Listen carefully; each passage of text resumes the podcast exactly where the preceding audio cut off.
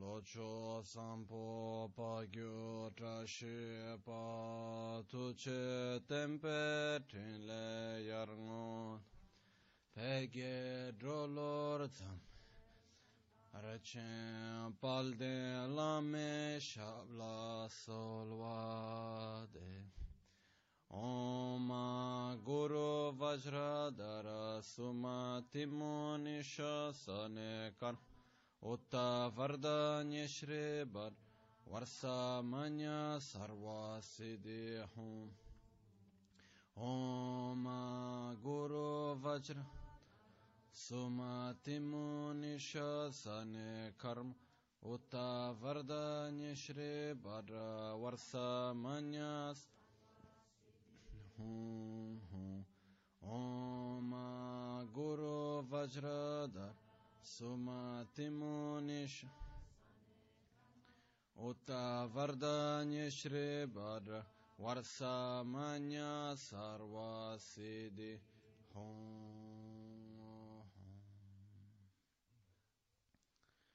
Pakyukye Kudam dagi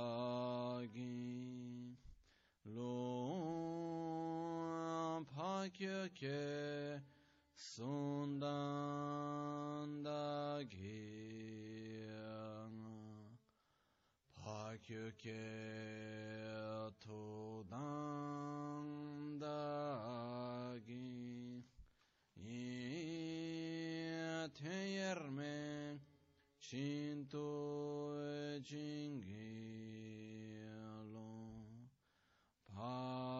Pakyo ke kudan Dhagilo Pakyo ke sundan dagila Pakyo ke tudan Dagi ten yerme cinto jingilom ma kyo ke kuda dagilom ma kyo ke sundan dagilom ma kyo ke tuda dagi ten yermeç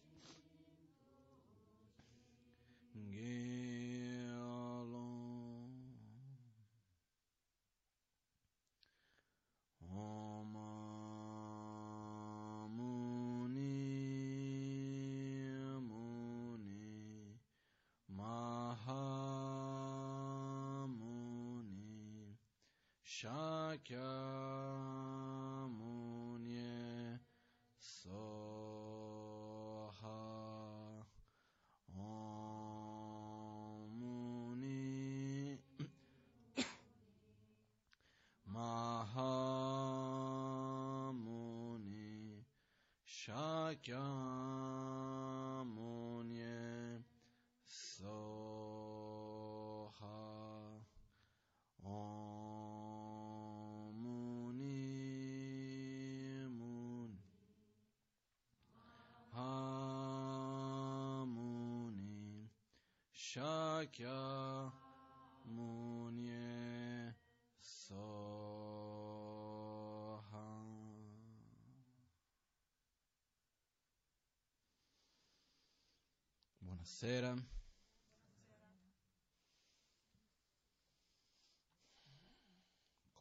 detto settimana scorsa, sono in partenza questa settimana, però parto domenica, perciò sono riuscito ancora a venire questo mercoledì qui.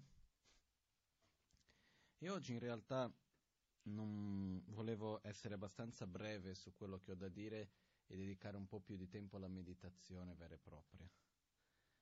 Eh, però volevo cominciare oggi con tre righe di Shantideva, che è un grande maestro della fine del Novecento, che ho riflettuto un po' in questi giorni, Inti del Bodhisattva Charyavatara. E lui dice, in tibetano dice, Semche Möba Nazoi sangye gi kyang mi gul na dadangyemba chi shikcha. Che vuol dire? Semje myoba nazoi le diverse aspirazioni, i diversi desideri degli esseri, Sangye Gigya Migulna, se non riescono a essere soddisfatti neanche dai Buddha, cosa si aspetta? Cosa si aspetta da uno incapace come me? No? E c'è un significato molto importante per me in questo verso. A me piace più che altro riversare il verso da un'altra parte, rigirarlo, mettermi dall'altra parte. Ossia, prima di tutto, se noi guardiamo il verso così come viene detto, è per dire, non posso vivere nell'aspettativa che io riesca a fare gli altri felici, perché posso provare in tutti i modi. Non, non si riesce a soddisfare ogni volontà, ogni desiderio degli altri, anche facendo tutto il possibile, anche se prendo tutto quello che ho e lo moltiplico e, e mi privo di qualunque cosa, mi privo anche di me stesso. Non, alla fine non, non va bene. Perché?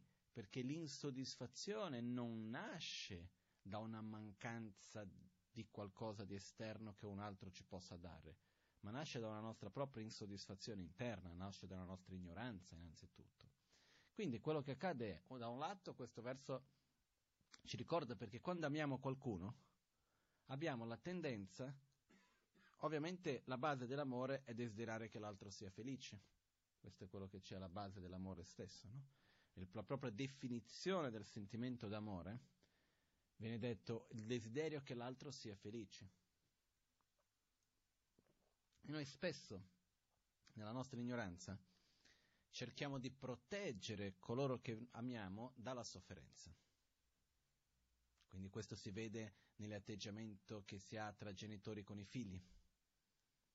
Tra, ecco, non solo, ah, ma in tanti modi, ma innanzitutto quando noi abbiamo qualcuno che amiamo e che secondo noi è indifeso per qualche ragione e facciamo di tutto quell'essere non può soffrire. No? È come se ci fosse qualcosa completamente sbagliato e cerchiamo di proteggere dalla sofferenza in tutti i modi e la conseguenza, il risultato alla fine qual è? sofferenza, in un modo o in un altro. Come, sembra come se gira e rigira, sai, mi viene un po' l'immagine dei cartoni animati quando se c'era l'acqua che comincia a entrare, tappa da una parte, tappi da un'altra, e come alla fine esce, non, perché comunque non dipende da me per togliere la sofferenza dell'altro quando la sofferenza viene da dentro. Io posso fare di tutto per cercare di evitare la tua sofferenza, ma la sofferenza viene da te stesso, come posso fare? Non posso veramente evitarlo in questo modo. Quindi questo da un lato c'è questa un'attitudine che è molto presente nella nostra vita e nel nostro stile di vita, anche se noi guardiamo nella società nella quale viviamo, il modo come siamo cresciuti, questo dipende ovviamente per ognuno di noi, però generalizzando è una cosa che è abbastanza presente questa, no? Uno di cercare di evitare al più possibile la sofferenza di quelli che ci stanno intorno, che è un'attitudine d'amore, però allo stesso tempo credere di poter veramente eliminare ed evitare che l'altro soffra. Quando sappiamo molto bene, io posso avere tutto materialmente, quello non mi va a evitare la sofferenza. E quando o io faccio un mio processo interno di andare a superare certi miei limiti, certi miei conflitti interni, o non riuscirò a superare la mia propria sofferenza. E certe volte, magari quello che dico non è molto carino, però non riesco a, a non dire quello che penso. Succede che abbiamo un'attitudine verso qualcuno che amiamo di voler evitare la sofferenza dell'altro, non rispettando i processi e i tempi necessari all'altro,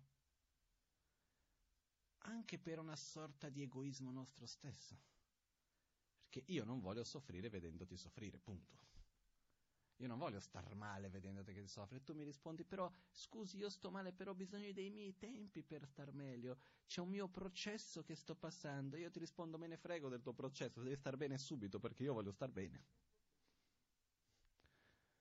E non funziona, alla fine la cosa che così non funziona. Quindi, se anche i Buddha, ossia gli esseri di perfetta saggezza e compassione, non riescono a soddisfare i vari desideri, ossia di eliminare l'insoddisfazione degli esseri, un essere incapace come me, cosa vuoi che faccia, no? Questo qui Shantideva lo diceva, che era un grandissimo maestro. Perciò questo non vuol dire che non possiamo fare nulla per le altre, al contrario, possiamo fare tantissimo. Però non dobbiamo vivere in questa sorta di aspettativa vivere in questa sorta di illusione che io posso controllare il, stato, il tuo stato di gioia o di sofferenza. Non, non, non, dipende da me, questo dipende innanzitutto da ognuno di noi. Quando prendiamo questi stessi versi e li rigiriamo dall'altra parte, quindi da un lato non dobbiamo, secondo me, eh, poi ognuno fa quello che vuole ovviamente, però secondo me, il fatto di cercare di controllare la felicità o la sofferenza eliminare la sofferenza dell'altro non funziona. Perché lo so, penso che tutti avete già sperimentato in qualche modo, abbiamo già sperimentato quando qualcuno ci vuole bene, però vu- vuole che noi dobbiamo essere felici come vuole lui. Dopo di un po' vogliamo distanza. Ma io ti voglio bene, sì lo so che mi vuoi bene, però sai, ho un mio modo di star bene e tu credi che io devo stare in un altro. Ogni tanto possiamo anche sentirci troppo, come si può dire, oppressi in qualche modo anche da questo. Quindi anche nel voler bene a un altro esiste anche il fatto di rispettare gli spazi, gli spazi e i tempi di, dell'altro. Anche questo è qualcosa che è molto importante. Però, come dicevo prima, rigirando verso di noi quel verso, che cosa accade dall'altra parte? Accade che per quale ragione parliamo di tutti i Buddha, di esseri sacri, per, parliamo di esseri di grande saggezza e compassione, persone che mi amano e che perché che tutti questi non riescono a farmi felice? Sono così incapaci, sono così o così difficile, dov'è il problema, no? Perché uno può dire, ma guarda, io sono una persona semplice, non è che voglio molto. Perché non riuscite a farmi felice? per una semplice ragione, perché non dipende da loro. E quindi qua si ritorna un'altra volta verso di noi la responsabilità. Quello che accade è che finché io non vado a superare i miei propri conflitti, finché io non vado a ritrovare un mio obiettivo, un mio equilibrio, non importa chi io abbia a fianco, che cosa faccio, in quale situazione mi trovi, prima o poi riuscirò a star male. Creerò un tipo di situazione nella quale ritornerò a quel mio conflitto interno. Questo è qualcosa che, secondo me, se noi osserviamo un pochettino nella nostra vita, possiamo, riusciamo anche a ritrovare quello. No? Perciò, quello che succede in questo è l'importanza di prendere su di noi le nostre proprie responsabilità. No? E certe volte io sento una frase, ho sentito da diverse persone in diverse occasioni, è una cosa anche abbastanza diffusa, in un modo generico, che è quando come esiste un problema, no? E la persona vuole scappare da quel problema, vuole che quella cosa non ci sia più. E la ragione dice perché io voglio essere felice. Benissimo, vuoi essere felice? Condivido perfettamente. Sono totalmente d'accordo che tu debba essere felice. Però il modo come viene posto è come la condizione perché io sia felice è che questo problema si risolve. Questa cosa non ci deve essere più, quell'altra cosa deve essere in quel modo lì, eccetera, eccetera. Secondo me, finché noi metteremo delle condizioni esterne, dei paletti per la nostra propria felicità, saremo fregati. Perché tanto sappiamo già tutti, no? Finita una, cominci un'altra. È sempre così. Non è che adesso c'è questa cosa, poi c'è un'altra, poi c'è questa, poi c'è quell'altra. Sappiamo tutti questo, non è che qua servono grandi spiegazioni.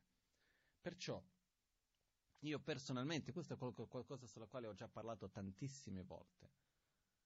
Io credo che per me l'obiettivo più che altro è ritrovare uno stato di felicità o almeno cercare, indirizzarmi verso uno stato di felicità come minimo, che sia indipendente dalle condizioni esterne, ossia che sia indipendente dalle persone con cui sono, dalle situazioni nelle quali mi trovo, dai luoghi dove io sia. Perché personalmente, io adesso parlo totalmente per me, io ho una, bella, una vita bella, non mi posso stare qui a lamentare. Però, se io dovessi basare la mia felicità su te condizioni che stanno intorno a me, per condizioni intendo dire situazioni, persone, luoghi, sono fregato. Perché il potere che io ho sulle situazioni è medio. Il potere che ho sui luoghi, pochettino più alto, dai, basta, scegli, prendi un biglietto, vai da un'altra parte, cambi posto, un pochettino si può fare, più o meno, mica tantissimo. Il potere che ho sulle persone, basso, basso, basso. Posso cercare di influenzare, posso dire, posso disdire, posso fare la faccia bella, la faccia brutta, quel che sia, però alla fine o uno fa i propri cambiamenti o non avvengono. Quindi, se la mia felicità deve, deve veramente dipendere dagli altri, sono fregato. Se il mio stato... E per felicità non voglio adesso creare qua un concetto di felicità, una cosa un po'... come si può dire? Un po' da Walt Disney, no? E vissero felici per sempre, no? Quella cosa un po'... Mm, non lo so che definizione dare però mi sa che è abbastanza chiaro, come dico, un po' il mondo di Hello Kitty, quella cosa tutto bello, tutto perfetto. No, no, no, non in quel senso. Io intendo dire felicità, uno stato di equilibrio, non di euforia. Uno stato anche interno di equilibrio, nel quale, ok. Perciò io dico almeno direzionare noi stessi a trovare questo stato di equilibrio. E qua rientra un altro punto, che quindi, solo riprendendo la frase,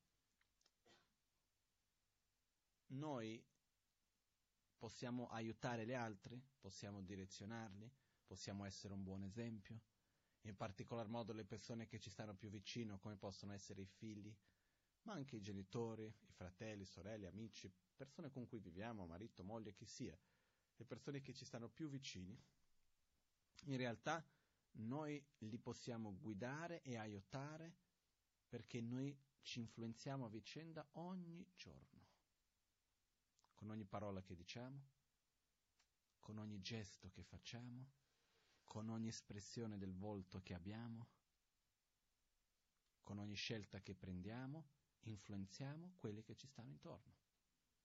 Perché alla fine dei conti che cosa parla di più, parole o gesti? I gesti, ma mille volte, un miliardo di volte di più che le parole. Io credo una delle ragioni, secondo me, perché ci sono state alcune persone nel ciclo della storia che hanno veramente lasciato un segno nel mondo e altre che magari no. Quelle persone che hanno lasciato un segno erano persone che credevano ed erano quello che dicevano. Era un esempio vivo di quello che dicevano. E quindi hanno, hanno, lasciato un segno molto più forte, perché magari le stesse cose possono essere dette da un altro che però non è quello che dice, quindi non ha nessun valore e anche noi stessi. Io sono convinto che quando noi ci comunichiamo, la parola, la parte verbale è una parte relativamente piccola della nostra comunicazione. Noi diamo il grande valore alla comunicazione visiva e verbale, però in realtà esiste molto di più. Quante volte non ci siamo trovati davanti a una persona che ci dice una cosa, però dentro sentiamo che non combacia. Succede, no? Quante volte invece è possibile trovarsi davanti a una persona e parlare a quella persona senza dir nulla? Magari non parliamo la stessa lingua e riusciamo a comunicare. Io stesso l'ho già sperimentato tante volte viaggiando, o anche con dei miei maestri. Io mi ricordo quando ero piccolino, figuriamoci che io non capivo niente del tibetano. Mi trovavo una volta con Geshe Shiwanchu, grande maestro, venuto anche qui al Kumpe nel 95, grandissimo maestro lui mi portava in giro una volta nel 94 in Tibet, in giro di qua, di là. Io capivo poco, però ci capivamo benissimo. E diverse persone hanno avuto questa esperienza con lui, anche quando lui è venuto in Italia. Ma questo non solo con lui, ma con tante persone tra di noi. Quante volte la comunicazione, quando c'è un'apertura di mente e di cuore tra due persone, si riesce a comunicare, ma molto al di là della parola in se stessa. Perciò io credo sinceramente che la comunicazione va al di là. C'è una gran parte dell'intenzione che mettiamo, ci sono anche la propria emozione con la quale noi ci comunichiamo, l'intenzione innanzitutto che noi mettiamo, l'altro lo percepisce, anche a distanza, io credo. Comunque, quello che accade è, noi ci influenziamo a vicenda ogni giorno, con le decisioni che prendiamo, con le azioni che facciamo, e quindi siamo responsabili anche per le persone che ci stanno intorno. Non è che dobbiamo dire no, ognuno per se stesso e via, che ognuno faccia la sua strada, io faccio quel che faccio, non c'entro nulla con te. No, non è proprio così. Io non posso fare certe cose per te, così come Buddha ci ha detto. Buddha ha detto, io non posso eliminare le vostre sofferenze, veleni mentali, come posso pulire la sporcizia con una scopa. Io non posso togliere le macchie delle, della vostra ignoranza e così via della vostra mente, così come si prende uno straccio e si toglie le macchie con l'acqua. Io posso, io non posso prendere le mie realizzazioni e metterle nella vostra mente. Quello che posso fare è farvi vedere il percorso, il sentiero di cosa abbandonare e cosa coltivare e lasciare fare a voi. Quindi noi nello stesso modo, con le persone che ci stanno intorno, possiamo, ci influenziamo sempre a vicenda. Il modo come parliamo, il modo come ci guardiamo, il modo come sorridiamo o se no stiamo con la faccia appesa. No, uno pensa, magari uno si sveglia al mattino, sta lì con la faccia appesa perché che ne so io, e ha vinto Obama ieri, magari a uno non piaceva. Può succedere, no? Di sicuro a qualcuno succederà. Arriva lì con la faccia appesa. Ma sono fatti miei. Invece, quelli che mi stanno in vicino sono influenzati? Chiaro. Poi uno sta un po' male, poi per una cosa, un'altra, non entriamo adesso in dettaglio su questo, però quello che succede è che ogni attitudine che noi abbiamo influenzano quelli che ci stanno intorno. Perciò dobbiamo stare molto attenti quando parliamo di educazione, di aiutare l'altro, eccetera, ricordandoci che ogni delle nostre azioni ha un'influenza sull'altro. E qua c'è un punto che è anche importante. Ricordiamoci, tutti noi sbagliamo e continueremo a sbagliare finché siamo ignoranti. Eh? Quindi con la migliore della motivazione di voler fare bene all'altro è anche normale che io abbia un'attitudine che poi dopo l'altro la percepisce male, che dopo rimane male perché è successo questo o quell'altro, indipendentemente dal quanto io lo ami o no. Quindi una delle cose che nel buddismo in tibetano non esiste neanche la parola, ma che è una cosa che è enormemente presente nella nostra vita almeno nella vita della società nella quale qua, è il senso di colpa. Che è una cosa allucinante, perché siamo tutti sulla stessa barca. Nessuno qua deve avere la pretensione di essere già un essere perfetto. Sbaglio? Sì.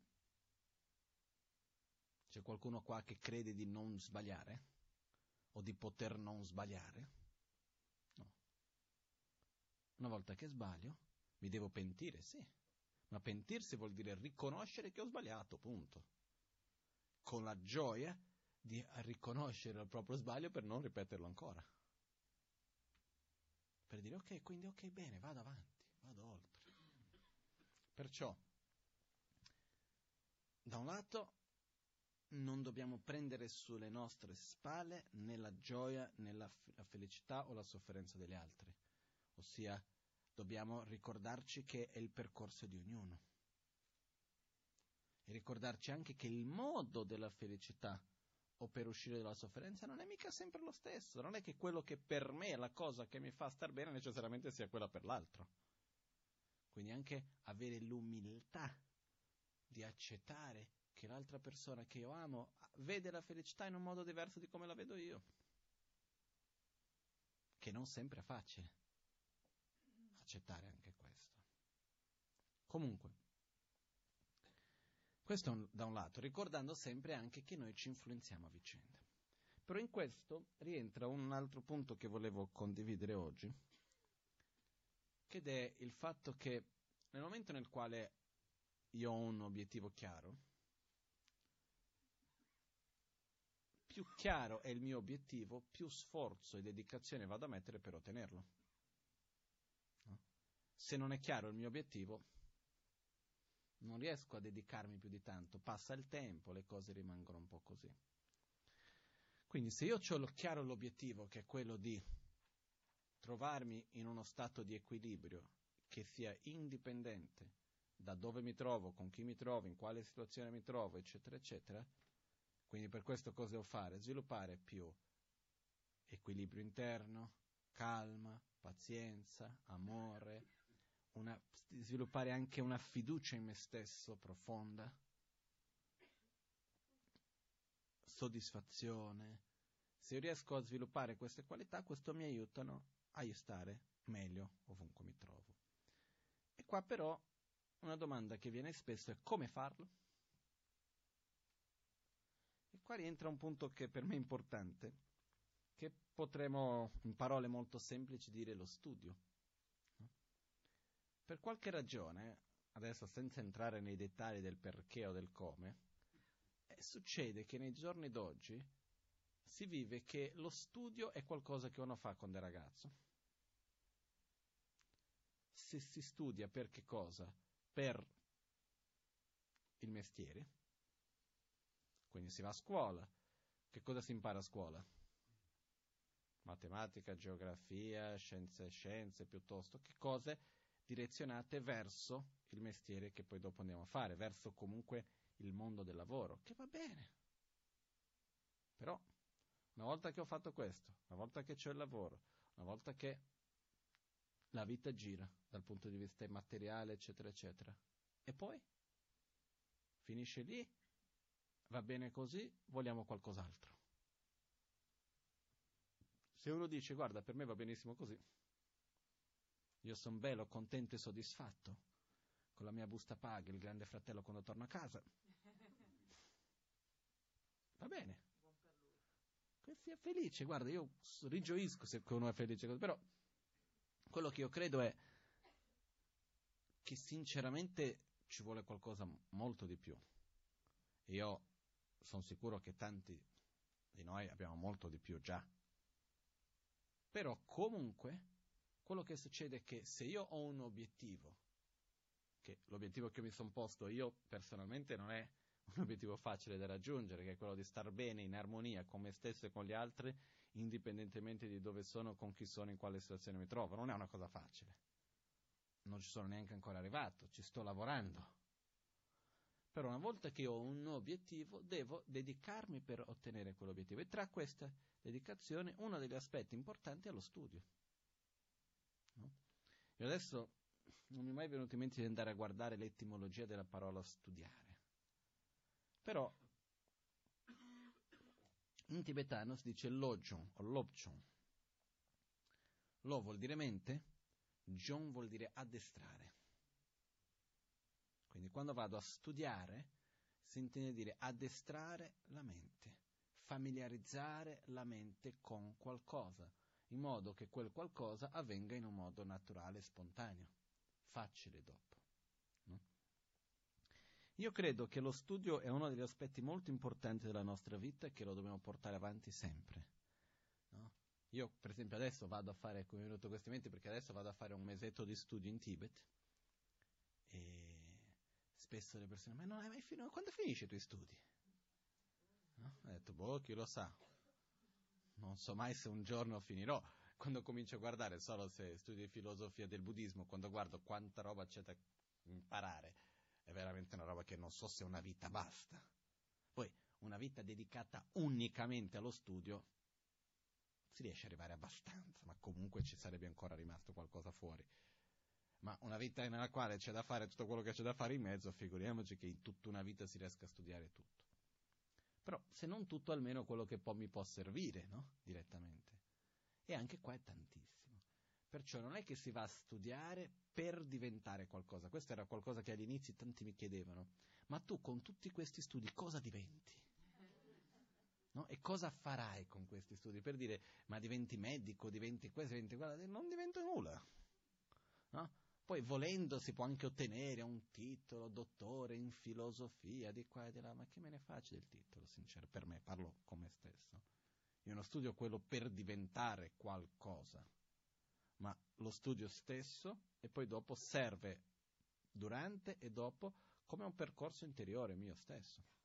E per riuscire ad affrontare le mie proprie ombre, per riuscire a superare i miei propri limiti, per riuscire a migliorare me stesso in quanto persona.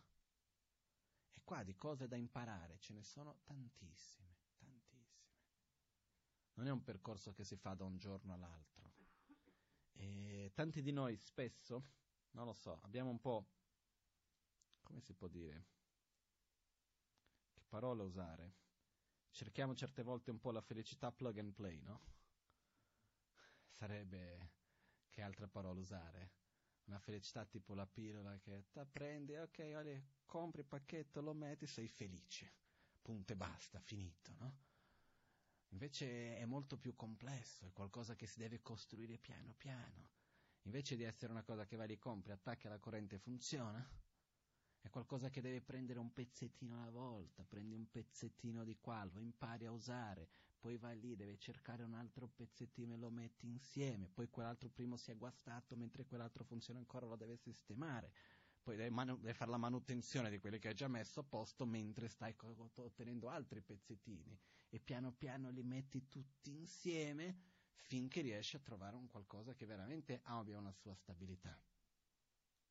Però c'è un processo in questo, c'è un percorso che dobbiamo seguire in questo e in questo percorso lo studio è qualcosa che è importante. Perciò dedicare una certa parte della nostra vita, un, una parte del nostro tempo, che sia un'oretta al giorno, che sia due ore alla settimana, um, quel che sia. Sinceramente adesso non sono qua io quello che deve definire quanto tempo uno deve dedicare o no ma a imparare cose nuove. Questo è qualcosa che a me mi dà tanta gioia quando imparo qualcosa di nuovo. No? innanzitutto quando imparo qualcosa di nuovo che non mi sarei mai immaginato prima. No? Quando arriva in uno stato, quando veramente c'è qualcosa che apre la mente per nuovi orizzonti. Non è facile sempre, no? Arrivare a questo. Io mi ricordo sempre una pubblicità dell'IBM che diceva quando è stata l'ultima volta che hai fatto qualcosa di nuovo per la prima volta, no? Io aggiungerei quando è stata l'ultima volta che hai fatto qualcosa di nuovo, di bello per la prima volta, perché qualcosa di nuovo, di brutto, meglio non farlo per la prima volta, però qualcosa di nuovo, di bello per la prima volta, quando è stata l'ultima volta, no? E se certe volte entriamo in un meccanismo nella vita di tutti i giorni di ripetizione, di mantenere le stesse cose, in un certo modo, come si può dire, modalità di sopravvivenza, ossia la sopravvivenza della vita di tutti i giorni, fare quello che serve semplicemente per mantenere la vita di tutti i giorni, andiamo avanti su queste cose. Io credo che sia importante poter riuscire a dedicare un po' del nostro tempo per generare la nostra propria energia, per imparare cose nuove. Perciò qua viene la lettura, ascolto. Questa è una cosa che nella tradizione del buddismo è molto molto importante, che è il fatto anche della trasmissione diretta. Perché una cosa è, è leggere, che è bellissimo leggere, importantissimo. Un'altra cosa però è ascoltare, vedere, c'è una differenza enorme, almeno per me. Io per esempio sono certe materie che ho cercato di leggere prima, ascoltare delle registrazioni, però non, la mia mente non riusciva a entrare veramente.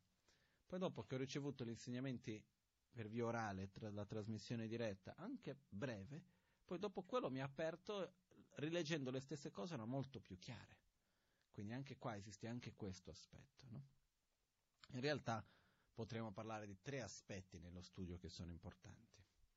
Uno è l'aspetto dello studio personale, quindi parliamo della parte della lettura, la riflessione, quindi andare proprio a studiare, prendere il testo, lo vado a leggere, prendo lì come questo, questo è memorizzare, Per esempio, memorizzare è una cosa che noi non facciamo più nella nostra cultura. Quando è stata l'ultima volta che vi siete messi a memorizzare qualcosa? Uh. Difficile, no? Nelle culture più antiche invece era una cosa molto comune, normale. Qualcuno mi può chiedere, ma che cosa serve memorizzare? C'è tutto scritto. Quando memorizziamo qualcosa, quello dopo, uno che entra più profondamente. Due, che quando ci serve, ci abbiamo a portata di mano, lì, subito. Perché se no è una cosa che è lì da qualche parte, sì, c'era quel verso che lo so che mi sarebbe di aiuto in questo momento, l'ho letto qualche volta. Qual era? A quel punto figuriamoci, era già, già venuto di tutto e di più. Se prima un verso per ricordarmi della pazienza, ormai, finché vado a trovare il libro. No? Perciò quello che succede è il fatto di memorizzare, per esempio, è qualcosa che nella cultura tibetana ha un'importanza enorme, addirittura mi ricordo la storia di questo maestro chiamato Bujin Rinchen Drup, è stato uno dei più grandi studiosi della storia del Tibet. Lui ha scritto, quanti erano i volumi che ha scritto? Più o meno cento qualcosa volumi che lui stesso ha scritto. Si racconta anche che poi questi studiosi futuri hanno detto lui era uno che avrebbe potuto raggiungere l'illuminazione in quella vita, però la metafora che è stata usata, hanno detto il demone si è manifestato nella forma di carta inchiostro, di pena inchiostro, perché lui è passato tutto il suo tempo scrivendo invece di invece mettersi a meditare, no? Ma lui più che faceva, aveva un modo di scritta bellissimo, perché lui aveva una stupa, ossia questo tempio, no? nel quale faceva la circonvolazione, era abbastanza grandino, diciamo che era più o meno grande quanto da questa colonna a quella, perciò faceva il giro e lui camminava piano piano e in ogni dei quattro lati lasciava un segretario seduto. E lui camminava e me, quando era davanti a ognuno di questi diceva un verso da scrivere e scriveva quattro libri allo stesso tempo su quattro argomenti diversi. Quindi lui man mano che girava, mentre camminava da uno all'altro, pensa, non so come pensava, se non so, lo so, però davanti a ognuno diceva il verso da scrivere, la frase da scrivere. E poi in questo modo che ha scritto tutti questi cento volumi, no? facendo in questo modo. Questo parliamo dell'anno 1100, qualcosa del genere. Comunque, quello che accade è che lui, per memorizzare, a uno che mi piaceva tanto, lui memorizzava tantissimo, si dice che lui di giorno memorizzava non so quante pagine al giorno, poi di notte c'era una stanza solo per questo, nella quale lui prima di andare a dormire prendeva una coppia dupla di ogni libro che lui aveva, i libri più importanti aveva due coppie. I libri tibetani non sono relegati, hanno le pagine sciolte.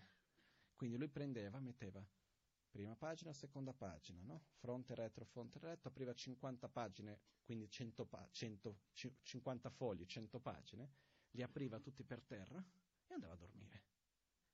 Poi nel sono, si dice che lui con il, um, tipo il corpo astrale andava lì, memorizzava quello che c'era e il giorno mattino si svegliava già avendo memorizzato quelle 50 pagine. E così faceva tutti i giorni. No? Comunque, quello che succede è, io questo dico questo perché ho visto, dico, grandi maestri che io ho conosciuto anche vita, che si sono messi lì a memorizzare, figuriamoci noi, non ci serve memorizzare un versetto ogni tanto, no? Leggiamo qualcosa che vediamo che veramente ci colpisce, memorizziamolo. Cerchiamo di fare in modo che quello ci rimanga, ripetiamolo più volte durante la, la giornata. Ci sono, è importante anche questo, questo aspetto di, di, di portarci questi, come si può dire, queste riflessioni anche a far parte della nostra vita di tutti i giorni. Perché se no, alla fine diventa sempre no, girare e rigirare intorno alle stesse cosetine. No? Basta vedere il modo come la gente si comunica anche nei social network. Dov'è che c'è un po' di contenuto? contenuto? è difficile trovare del contenuto un po' serio, qualcosa che uno possa veramente dire, ah, questo mi fa bene. Si fa fatica. Io per fortuna non l'ho mai cercato perché, per dire, non ci sto neanche, però in generale, guardando così quello che si sente, quello che si guarda, veramente c'è poco. Perché? Perché non abbiamo l'abitudine di riprendere questo contenuto nella nostra vita di tutti i giorni anche. Quindi Da questo punto di vista lo studio per noi stessi è qualcosa che ha una sua importanza. Perciò c'è tantissimo che si può studiare, leggere, riflettere. Come dicevo prima, ci sono tre livelli per lo studio. Uno è quello che quindi prendere, leggere, memorizzare, imparare, eccetera. Questo è il primo, più facile, abbastanza, che conosciamo abbastanza bene. Il secondo è quello della trasmissione diretta. Andare, ascoltare, quindi ricevere la spiegazione direttamente. E il terzo, che è più difficile sia da capire che da avere l'opportunità di imparare, è imparare tramite l'esperienza diretta. No? Per esempio con la Maganchen, la Maganchen è un maestro che insegna pochissimo, non è un maestro che con me per esempio, potrei dire sono uno dei suoi principali discepoli, non si è mai seduto come ha detto adesso ti spiegherò quella cosa lì. Mai. Non è che apprendiamo quel testo e adesso ti siedo e ti spiego questa cosettina con quella, no, mai, mai. Io l'ho anche voluto, ma mai successo. Lui è uno che ci insegna in un modo diverso, che è quello che impari, lo vedi in pratica. Lo vedi e insegna senza, al di, al di là delle parole il modo di insegnare. No? E, ehm, si ci parlava anche di, ci sono certi discepoli di Buddha che si che loro insegnano, uh, com'è che si dice in tibetano? Jame lui nam jorgigone chetemba, che si diceva coloro che insegnano in silenzio tramite le espressioni fisiche. Io per anni, quando studiavo, no? E nel dibattito si parla, ah, guarda quello lì che insegna senza il suono, come fa a insegnare? No, dice, fa le mimiche, si muove, cosa fa? E tanti anni dopo, sai, quando era ragazzino, al dibattito si fanno le battute, come fa quello a insegnare senza il suono, senza parlare di qua, di là? Uno immagina uno muto lì che cerca di spiegare qualcosa, non lo so. Un po' di anni dopo, un giorno riflettendo su questo, ho osservato e ho visto che quante cose che io stesso non ho imparato senza, senza parole, stando insieme, osservando l'altro. Però, avendo imparato anche il concetto, vederlo nella pratica unisce uno con l'altro.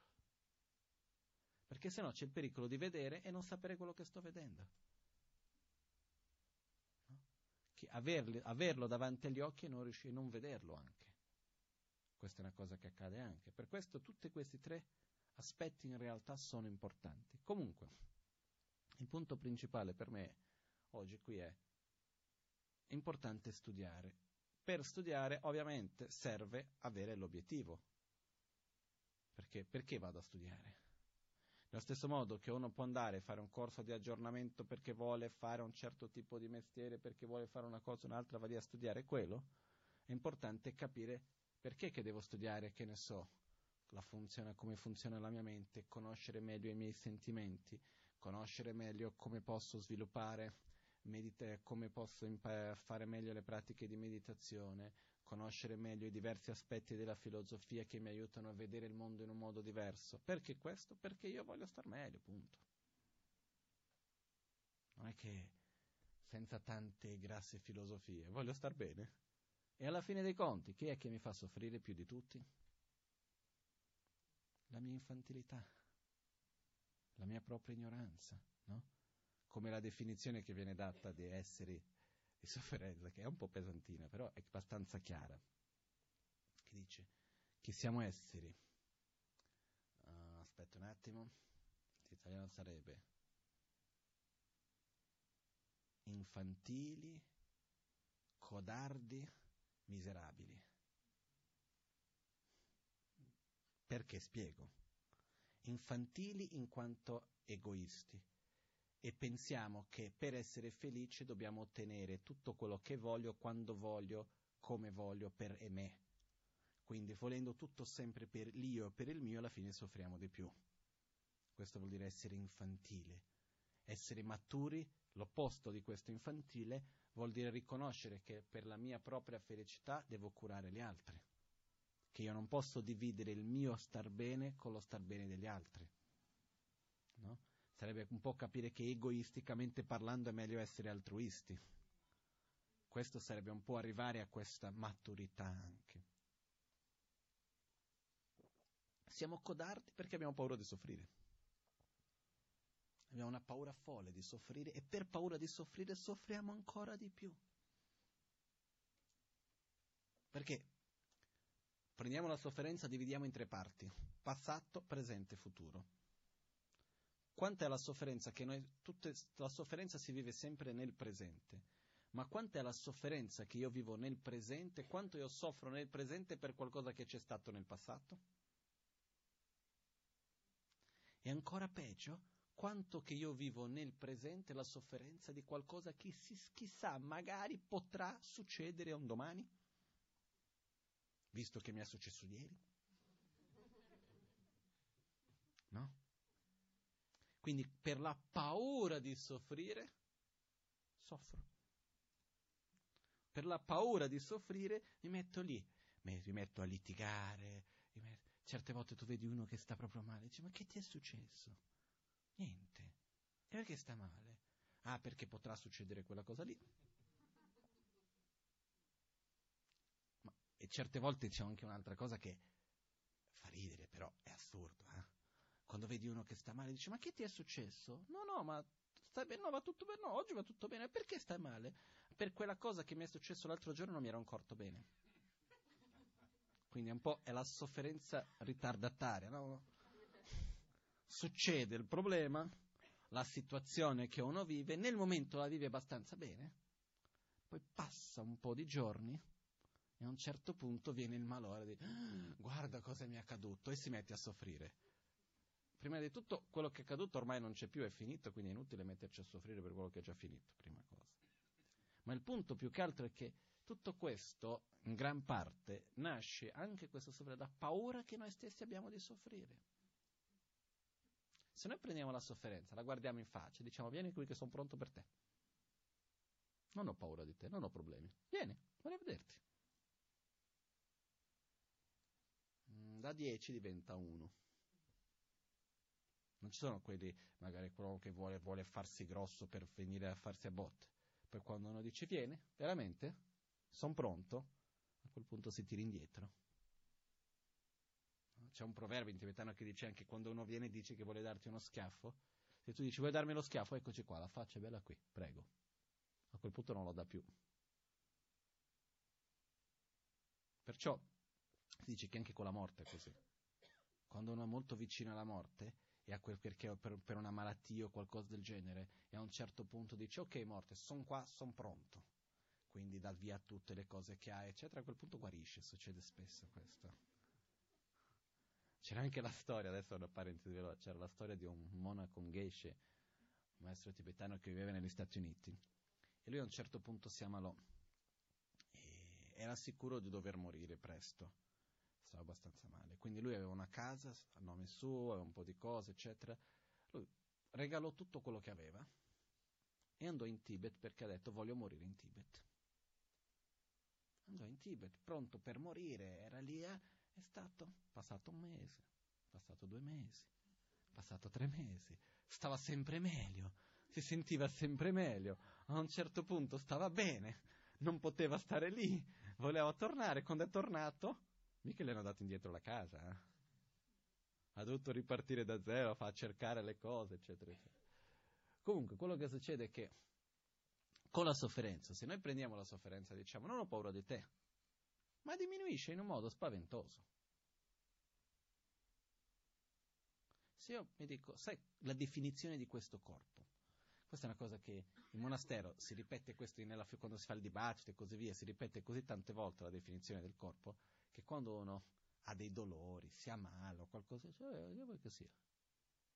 Non è nulla di qualcosa di strano. La definizione del corpo in tibetano si dice Sakche Nyerlengi Pumbo. Sakche Nyerlengi Pumbo vuol dire il, mon, Pumbo in, in, inglese si traduce come hip, come si può dire, montagna, monte, no? dove si accumula un cumulo sarebbe. Quindi sarebbe Salcenirlenghi Pumbo, il cumulo dei risultati delle azioni impure. Quindi, Sakpa Dancheba, Sakche Nierlingi Pumbo. Sakche vuol dire impuro, Nyewarlemba vuol dire risultato dell'azione, Pumbo vuol dire cumulo. Quindi è dove si accumulano i risultati delle nostre proprie azioni negative. Quindi questa è la definizione che viene data a questo corpo. Quindi se c'è anche nel dibattito, si dice eh, c'è la sofferenza fisica. Sì, perché c'è la sofferenza fisica? Perché è l'accumularsi dei risultati delle azioni negative del passato si manifestano lì. È normale in quel senso lì. Perciò quello che accade è che è normale che c'è questo corpo, si soffre, punto, normale, viene in mal di testa. Da un lato, avere questa attitudine aiuta a soffrire molto di meno, perché la malattia, la, una volta la Maganci mi ha definito in questo modo molto bello, ha detto, la malattia in se stessa è come un palloncino sgonfio. Le preoccupazioni, tutte le menate che ci facciamo è come andiamo a gonfiare, il palloncino diventa bello grande. Perciò quando uno prende la malattia un pochettino un po' sotto, dice vabbè fa parte del corpo, il risultato delle mie proprie azioni, sono qua, affrontiamo, più normale, da un lato soffre di meno, però c'è una cosa da stare attenti, è che se ha un'attitudine così troppo forte, poi dopo uno magari non si cura nel modo come dovrebbe, no? Non sai fare come quasi un anno fa c'era un monaco, Abu, che era su ad Albagnano, tibetano, e a un certo punto arriva al mattino, dice c'è un po' di mal di pancia Va bene, va avanti con la giornata, il dolore aumenta, il dolore aumenta, il dolore aumenta. A un certo punto lui va dagli altri monaci e dice: No, guarda, io vado a dormire nella stanza a fianco, lontano da voi, perché con il dolore che ho non voglio stare a, a, a, a disturbarvi durante la notte, che sto lì, ah, che c'è dolore, non, lascia, non vi lascio dormire, no? Eh, c'è il corpo, fa, fa parte aver dolore, ogni tanto una dolore, punto e basta, non è che va a pensare andare dal medico, no, niente c'è dolore. A un certo punto il dolore era così forte, si vedeva, che qualcuno di noi, c'era la Gabriele, gli ha visto, ha chiamato l'ambulanza, è un'appendicite acuta che era già peritonite, per poco non è morto un'altra mezz'oretta, sarebbe andato. Però quello che succede è che se uno invece deve sapere, il corpo mi dà dei messaggi, mi parla, se mi fa male vuol dire che c'è qualcosa che non va e quindi è giusto rispettare e curare quell'aspetto. Però se noi viviamo nella paura della sofferenza, ogni cosettina che abbiamo, facciamo una cosa enorme. E soffriamo, e il peggio ancora, soffriamo per quello che non c'è neanche, per quello che non ci sarà neanche. E stiamo lì con ansia, con paura. Per questo che dice che siamo esseri infantili e codardi. Perciò dobbiamo eliminare, dobbiamo diventare più maturi e più coraggiosi. Il coraggio è non aver paura della sofferenza in se stessa. Nel momento nel quale viviamo in questo mondo, soffrire fa parte. Dobbiamo fare di tutto per uscire dalla sofferenza e uno dei modi è non aver paura della sofferenza stessa. Okay? E il terzo punto, siamo misera- misere- eh, miserevoli miserabili. Perché siamo miserabili? Perché siamo infantili e codardi alla fine dei conti. Metti uno insieme con l'altro, viene fuori il risultato finale. Però quello che accade è la cosa per me in conclusione di tutto questo, perché ho detto che volevo parlare poco, sono già andato molto oltre quello che volevo. In conclusione di tutto ciò, una cosa che per me è la cosa più bella in assoluto, che siamo esseri, è vero che io stesso insieme. Io almeno sono un essere infantile, codardo, miserabile e così via. No? Posso anche aggiungere qualche aggettivo in più, però mi sa che è già abbastanza.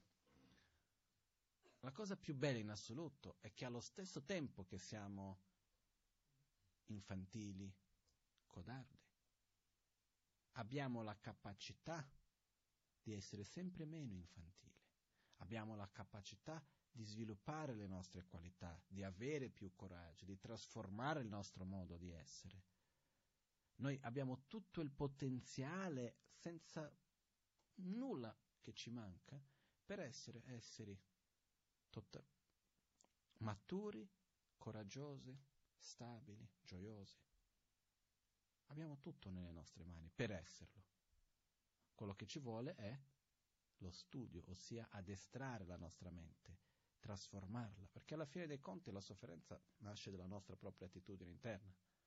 Perché è vero che adesso si parla, c'è la crisi, c'è chi non ha lavoro, eccetera, eccetera, però sinceramente quando noi guardiamo il mondo nel quale noi viviamo qua, sofferenza del corpo vera e propria ce n'è poca. La sofferenza principale è una sofferenza della mente. Secondo me la vera crisi materiale avviene quando la sofferenza del corpo è quella che prevale. Quando uno soffre c'è principalmente sofferenza di fame, dolore, eccetera, eccetera, cosa che non è il nostro caso. No? Comunque, il punto è, abbiamo questa capacità ed è bellissimo, ed è una cosa che però ci vuole il suo tempo, un passettino dopo l'altro ogni volta.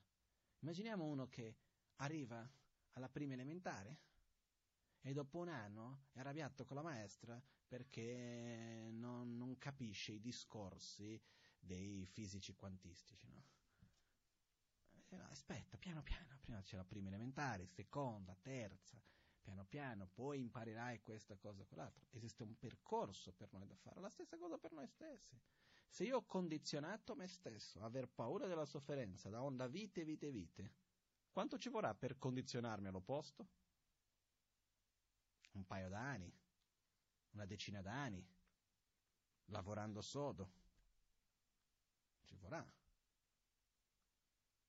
Però la cosa bella è che funziona, che è possibile trasformare e modificare il nostro modo di pensare e di essere.